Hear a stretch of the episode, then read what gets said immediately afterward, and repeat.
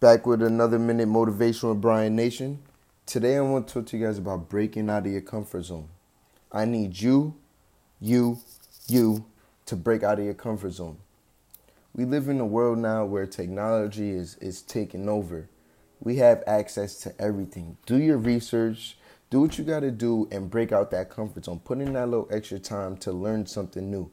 Maybe go out and go meet somebody that you will never think to talk to. You will never even think you will shake their hand or even having conversation with. You'll be surprised to see how much you guys have in common. And just if you're a teacher, you're a coach, get get out your comfort zone a little bit. Maybe get a little more animated.